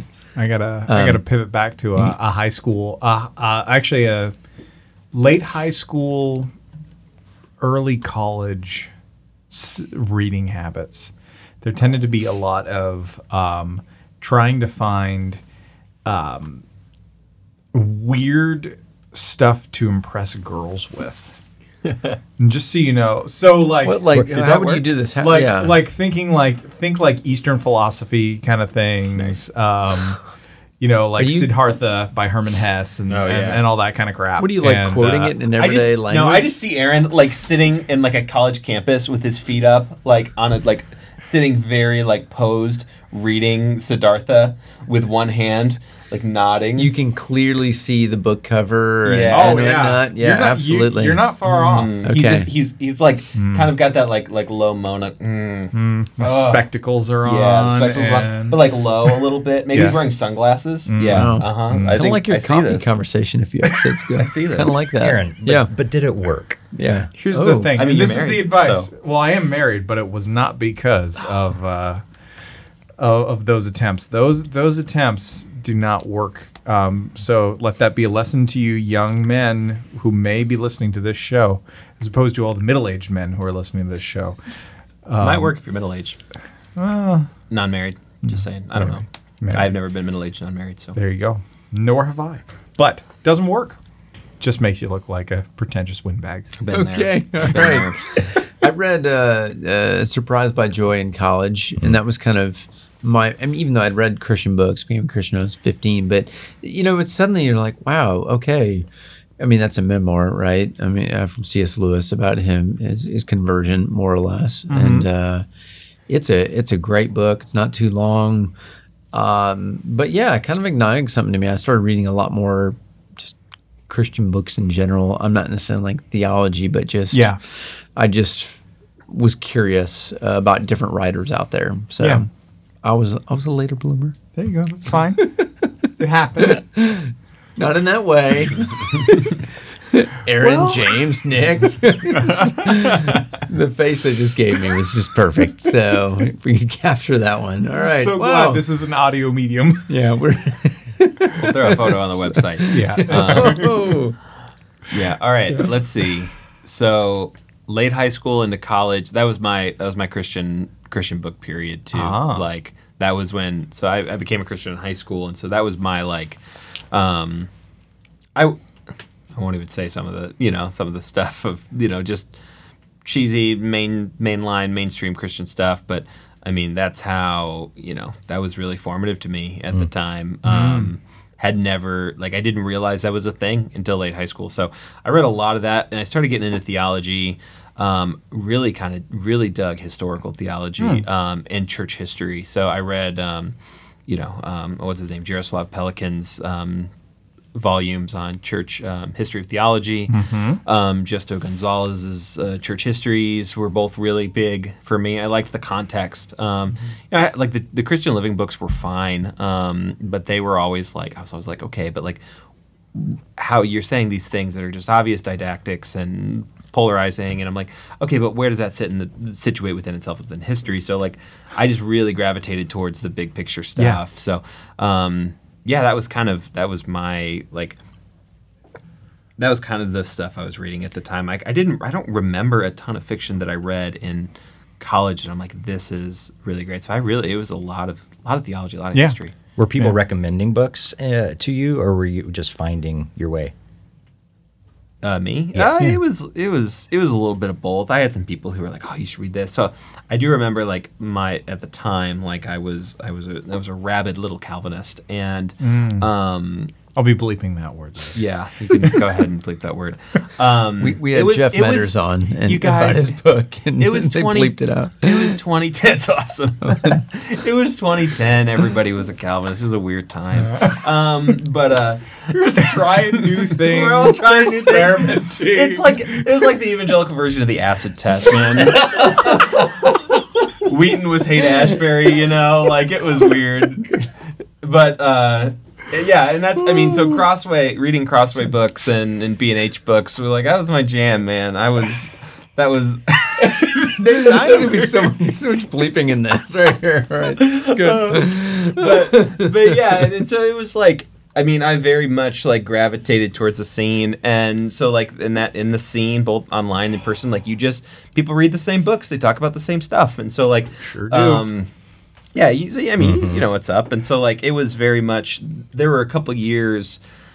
It was really it was until I got married when I was in uh, senior in college, and uh, that was kind of a, a literary turning point for me. Mm-hmm. And so when I think of my literary world, like it was like before I got married, like high school to before I got married, I read. That's what I read a ton of. yeah. When was when was the turn to so circa was it 2014 when we first worked together? 2014, yeah. And I remember Nick and his lunch breaks with infinite jest. Oh, well, on yeah, the- we'll get there, man. Well, That's I- next. but- Of but- course you but read. that must have David. been very soon Oh, after read the period Wallace. you're- I have a David Foster Wallace tattoo. I, kn- I see that, It's and it's lovely. opening passage of Yeah. uh, from Pale King. But I just get, I, I kept thinking, why are you doing that to yourself at lunch? to joy. We'll we'll get into the next phase. We got to go to the next phase. Are we through everyone here for this Um, one? You is there, for the This like like, high- post college yeah. Yeah. kind of thing. Yeah. College. Well, I mean, post yeah, college. take take us yeah, yeah, to the next basically post college right up until 25 it was basically just um, random all over the place lots of fiction lots of like um, actually lots of action thrillers because i rode the bus a lot Okay. and so to get to work and so i would read stuff like that just to just have fun with it um, then i became a christian um, at 25 and so i had a period where i was basically like binging on um, lots of lots of books in that space. Um, some were very helpful, some were very not. Um, there were interesting patterns of of reading that I saw happen that where um, I couldn't tell you why I was reading these books because it didn't make sense for me to be reading them. Really, like I had a season um, in around 2008 where I spent like six months reading books on suffering.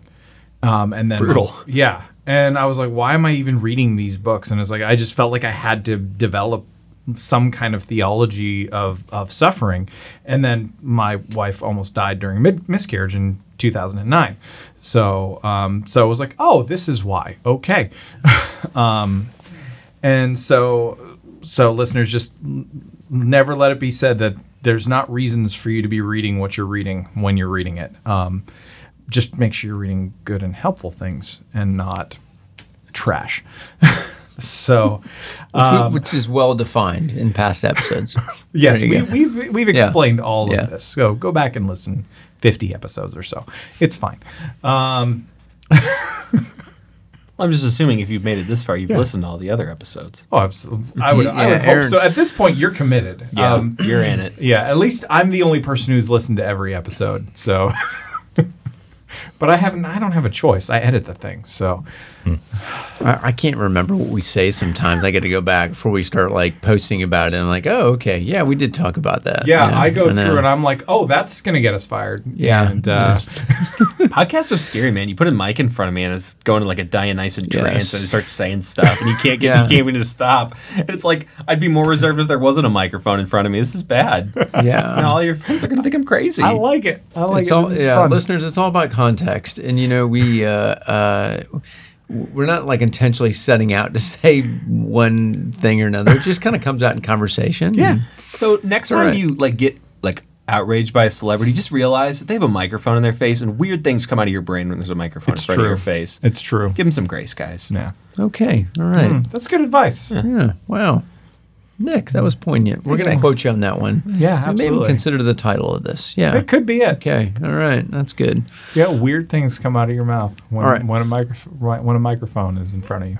All right. So we're getting through 20. We're now we're, we're adults now. We're adulting, which your, So your life have- ends so right am I now. gonna have to the leave. So after as a we good get through? Canadian, Let, let, yeah. In, just as a Oh, you remember, one more. as a good Canadian, I am immediate. As soon as you say we're adults now, I'm immediately thinking of the "Pursuit of Happiness" song from the early 1980s. So Nobody knows what um, you're talking about. James knows. I'm no, just gonna leave you hanging though.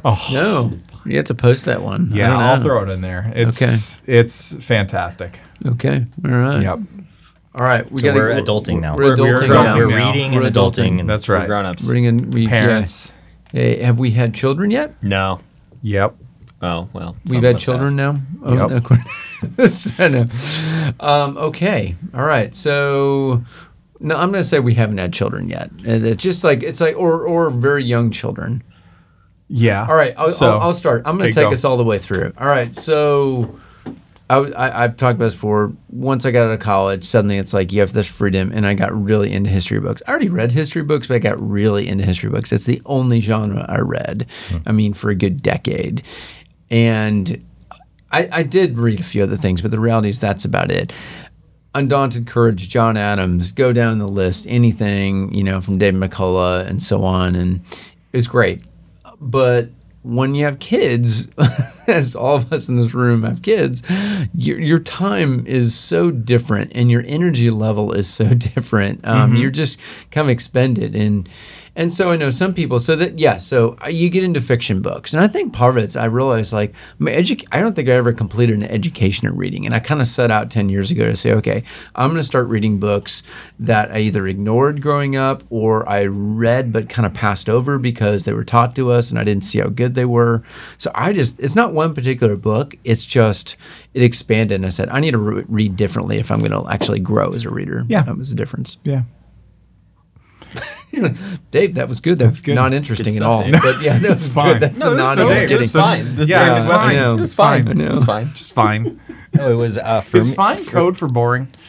Find code for whatever you want to read into it, but it is always code. There we go. Okay, good. But it always changes. Like interesting. it, it depends on inflection, context. Fine is like the Midwestern catch-all. ah, Anything- it's kind of like it's fine. okay. Yeah. There you go. Yeah, it's There you fine.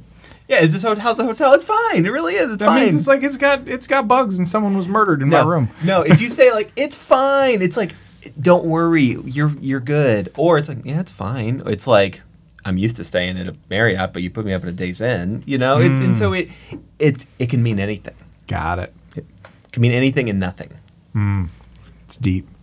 I think I followed a path somewhat similar to Dave, and uh, except I mean I, I did I married an English major, and she uh, was helping me. I don't not like pedantically, but just by example, like think think more broadly. And although you know, I even reference like I guess science fiction and fiction, fiction in general, but science fiction, speculative fiction is maybe the genre that's carried with me throughout uh, my seasons of life. Yeah. But I really started around that time in our early early days of marriage and before kids, just trying out new things, you know, and Yeah. uh, and historical fiction, which was kind of a natural outgrowth of the uh, of the history. So things like uh, authors like Dorothy Dunnett uh, comes to mind, and and that was an actually. uh, Do you guys know Dor- Dorothy Dunnett?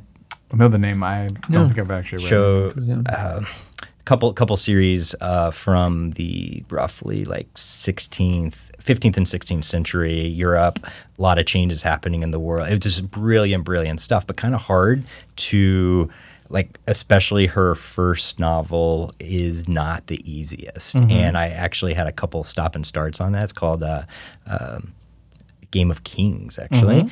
And the Game of Kings is uh, a harder book, but really rewarding. And then that launched me through her whole series. And so, anyway, that was a season where historical fiction, and then uh, trying out some other things in terms of westerns, and and uh, but fiction in general added to that that, that season that I talked about with the theology and the um, just the the Yeah. history proper. Yeah. and uh, really starting to enjoy a broader diet. Nice, nice.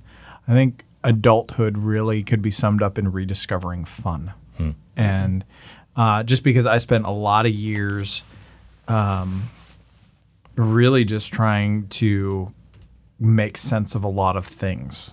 Um, you know, redeveloping a worldview and and, and stuff like this. So there's a lot of that that had to be done. But then I forgot to ha- how to en- just enjoy reading. So um, so it was reading like so it was everything from like the Hunger Games to eventually just before I moved here um, three years ago reading Harry Potter. Uh, I worked in a bookstore when it was coming out and oh goodness. um, and because I was How fun. you know, a pretentious as uh, as a twenty something, uh, I was like, no, I'm not reading this. It's too popular. No, you go listen to your Coldplay and your Dave Matthews Band. I'm right here. Well, you're also you weren't right supposed to be reading that as a Christian, right? well, well, I wasn't a Christian at the time. Oh, okay, so, so, you're yeah, But Yeah, it was so- it was popular. That was popular, so I didn't care. Seeing a That's bunch of people all requesting the same book, getting in line, yeah, dressing right. up And then, in, of, in then the of stupid course, costume. my um, my uh, ongoing affection for the midlife crisis that is Nick Hornby is is just what it is where it's at.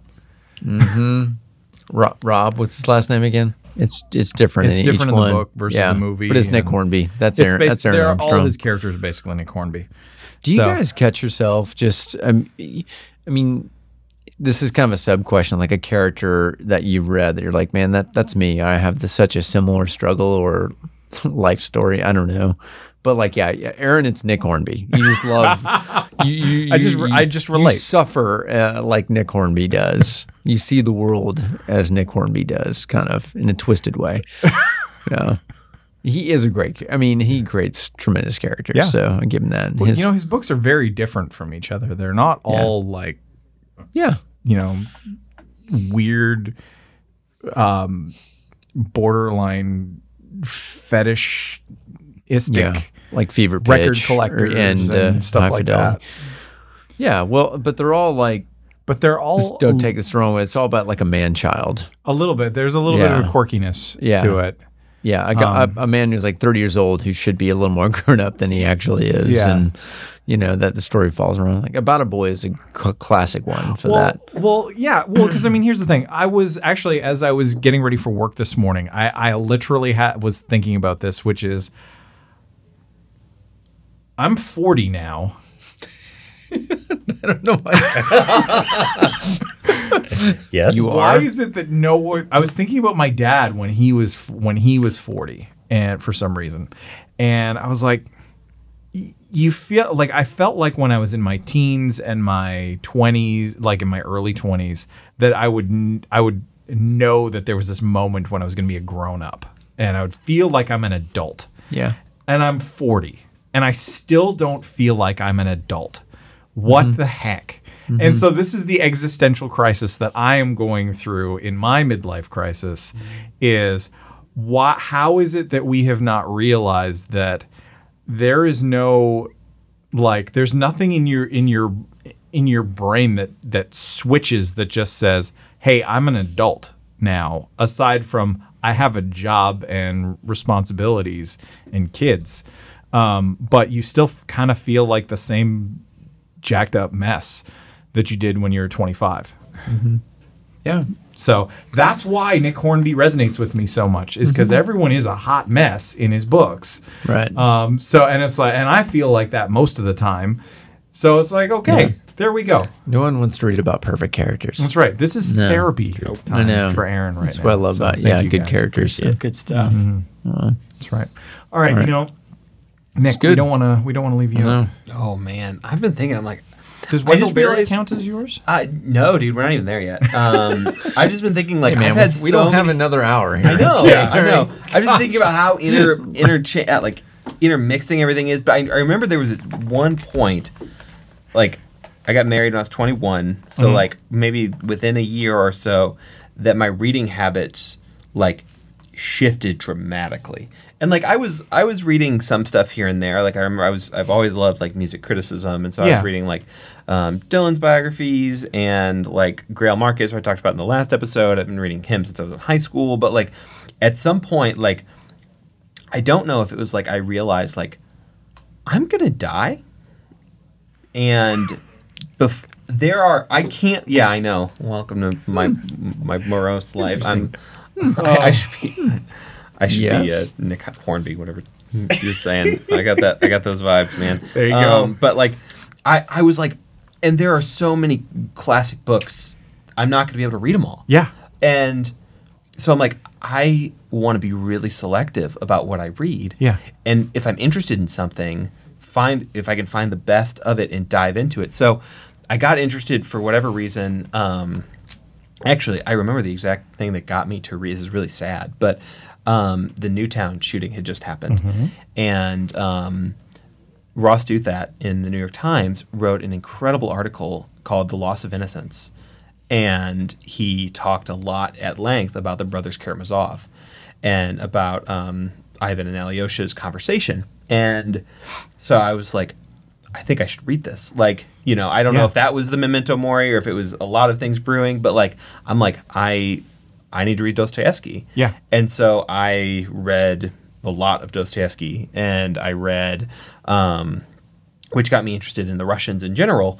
Um, so I read some Tolstoy, and then I read. I got really interested in the context. I didn't understand the historical context of Russia. So um, instead of just reading Wikipedia like I could have, um, I read Nicholas Riasanovsky's History of Russia, which is like the premier text on like Russian history. this. And so I got really into this, and I read. Um, some really great stuff about it. And I'm like, well, I'm really only reading about um, Western Russia. Like, what's going on in the East? So I read V.K. Arsenyev's Dersu the Trapper, which is actually made into a Kurosawa film. Um, but like, so I, I just dove into this, like, I got Yeah. lost in this labyrinth of like, it started with one thing and it kind of unraveled, and I just dove. And, and so for about a year, I just read Russians, and like I read several translations of Yeah. the Brothers Karamazov because like I wanted this like Constance Garnett's, which is like the main translation, is like kind of like kind of older. So there are some newer ones. I don't remember who did the newer Yeah. ones, but like I wanted to compare them. Like I was, I I just dove into a rabbit hole, and then after I got out of that, um, something else probably triggered me at some point to read some David Foster Wallace essays. And I remember I read his essay about cruise ships and was like, this guy is an incredible writer. And he used to live in Bloomington. Yeah. Um, he taught at Illinois State University for a while. And so I'm like, this guy's kind of interesting. And I like, my dad had a copy of Infinite Jest. And I'm like, can I snag that? And so I spent about eight months working my way through Infinite Jest exclusively, and I, I read a lot. And I'm usually a quick reader, but it took me it took me months. I mean, and it was really it was a time when I was going through a lot of personal deconstruction and figuring out you know who I was and what I was th- what I thought about things, and so probably not the most helpful thing to read during that time, to be totally honest. But um, I read everything he wrote. So I read all his short stories. I read his his couple of his novels, uh, Brief Interviews with Hideous Men, um, his um, novel that came out after he died, The Pale King, and they were really moving. I I, I think the thing that it taught me to do was to see like to look beyond sort of the linear narrative Yeah. um, and sort of dive in. So i just i and i found that i fall into these holes of reading. And so now i'm i'm a little broader. So I, i'm kind of in a lot of different things but like wendell berry is my last big hole. Like i i fell in. I read everything he wrote. And i'm i'm kind of in other things as well. Like I, i've kind of i've learned to really love. I read a good amount of history and still love music criticism and love. I fell into a mini Marilynne Robinson hole for a while. So, but I but I found that the general trend has been I want to read great things because I'm not going to be able to read everything I want. Yeah. And so I try to be really um, thoughtful about what I read just because I know that there's so much and that's kind of a daunting and sad thought at times. I'm like I really just want to read everything. When I look at Goodreads, I have realized that uh, I can never read all these books. That is just the reality. That, that, that's the reality. There's, but I want to, but it's put me in a place where I have to be so much more selective. I mean, and and so what are the books I going to count? Well, only have, you. I mean, I can't read a hundred plus books a year like you guys. You guys are animals. You and Barnabas. Sorry. Um, but uh, but I can read one a week. You know, I, I, and plus it, you know, change, and then I, can- I can get up to like seventy a year right That's now. really and solid. Like, no, I'm happy, but even that. Yeah. I'm clicking enough, like, man, I really want to read this or that. That'd be great. When you mentioned the Russians, I'm like, well, gosh, there's a button. You're right. There's a bit on my list. I want. I, where do I put that in terms of what's next and what's that going to be doing in terms of speaking of my life? So, Yeah.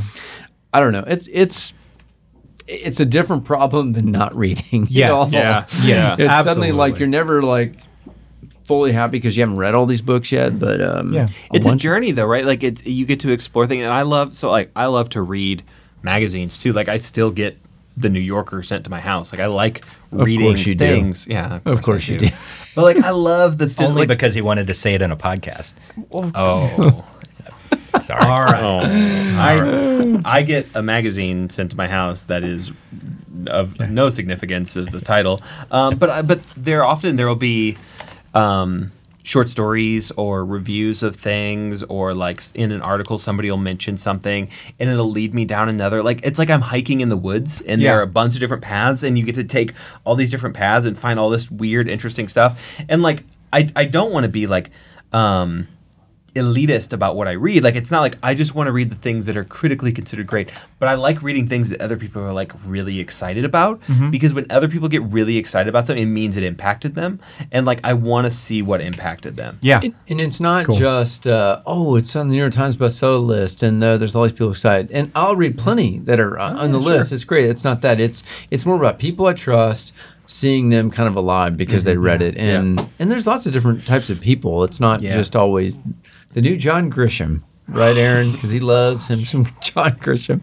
Dude, I went through a John Grisham. Fa- I think I read every like I read like eight John Grisham books in like two weeks, and then Oh I've my never They're touched not a all John- bad. I've never you touched one since. complimented It the was like the f- I '90s. was like 15. We like the '90s. Yeah, That's fine. yeah. So there, you go. All so, right. Dave, as you're going to the next book, are you are you going off inspiration or working through a list, or is it very? Uh, a little bit of both. I do have a list, but yeah, there's sometimes there's one like, oh gosh, I have to read this.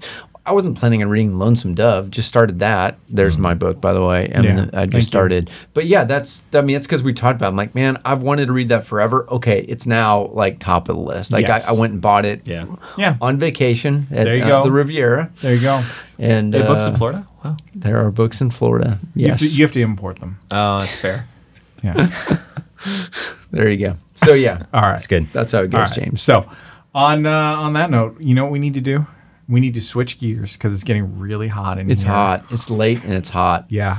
My gosh. So, James, real quick, you have the honor of delivering our Jack Reacher Sucker Punch of the Week. Oh, what an honor. Yeah. Well, the name that comes to my mind is Gary Vee. And if you know Gary Vee, if you don't know Gary Vee, listeners, don't worry about Googling Gary Vee. But those who do know, this the social media titan guru, that's who I would like to sucker punch. from Tag time this boy. time. Let's start a beef. I just I just find I find him insufferable, and yet I can't make myself unfollow him because there is the occasional really interesting, you know, He's, really like, he's that interesting kind of person who tells it how it is, but he's so crass about it, and it's it's like the author the authoritative way. You know, it's like anyway. All right, so we're we all work in marketing at the end of the day, and there's nothing that drives me more crazy than someone like claiming they're the king of this or that. I'm like, dude, you were like. I mean, if Barnabas is here, he'd have a really good put down of these people. he really would. If you declare yourself the king of two years ago, they not. were selling whatever Yep. uh, at, at a place. I don't want to insult an industry because our listeners may. It's not that point. Is they're, they're suddenly like self-appointed experts in this, Yeah. and social media. Has Well, there, there, there's some people who it feels like they are saying the proportion of the words they say to the meaningful words that they say is is um, striking. Well, I think in a lot of different other spaces, whether it's academics or authors or like the people that I've come across that are truly experts in something, they often have really interesting things to say, but there's so much meaning and nuance in what they say.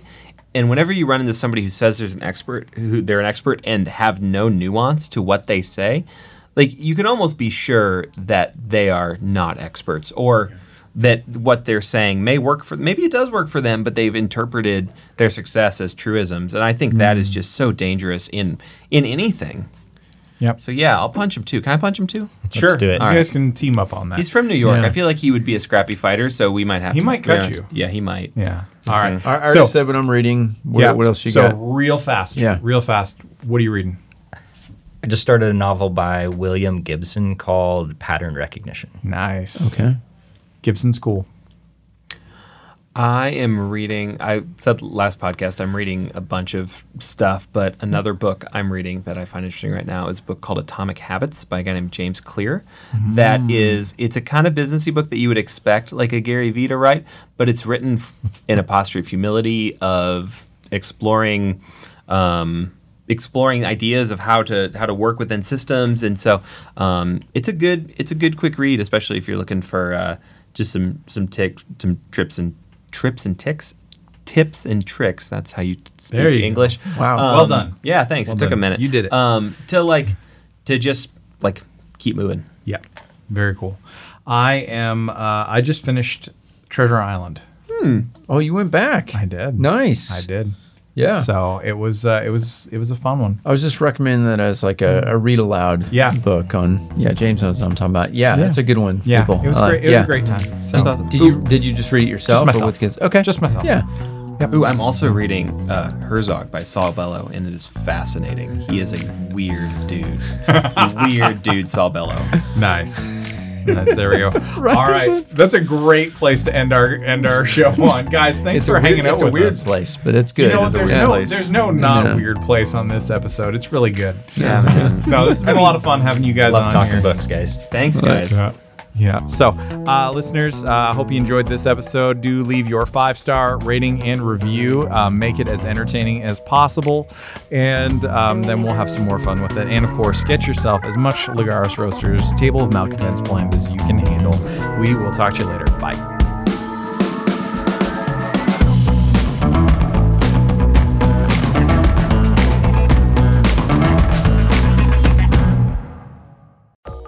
This is an Area Code Podcast.